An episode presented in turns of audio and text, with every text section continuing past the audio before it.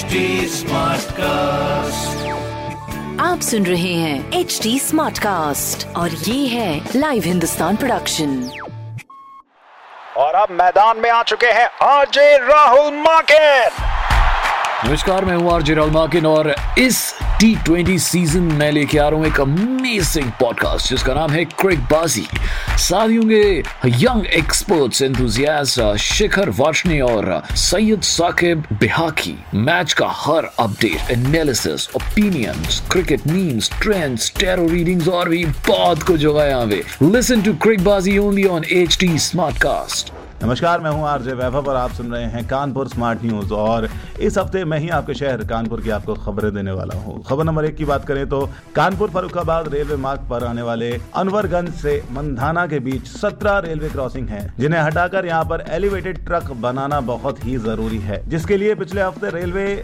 500 department की joint survey report rail मंत्रालय भेज दी गई है।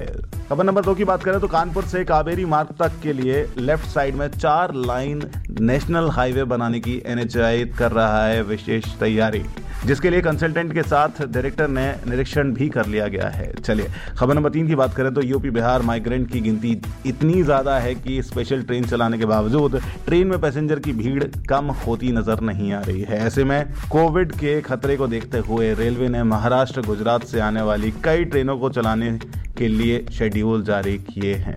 और ऐसी खबरें सुनने के लिए आप पढ़ सकते हैं हिंदुस्तान अखबार। कोई सवाल हो तो ज़रूर पूछेगा on Facebook Instagram and Twitter हमारा हैंडल है at the rate H T और ऐसे पॉडकास्ट सुनने के लिए log on to W W W dot H T smartcast dot com आप सुन रहे हैं एच डी स्मार्ट कास्ट और ये था live Hindustan production HD Smartcast.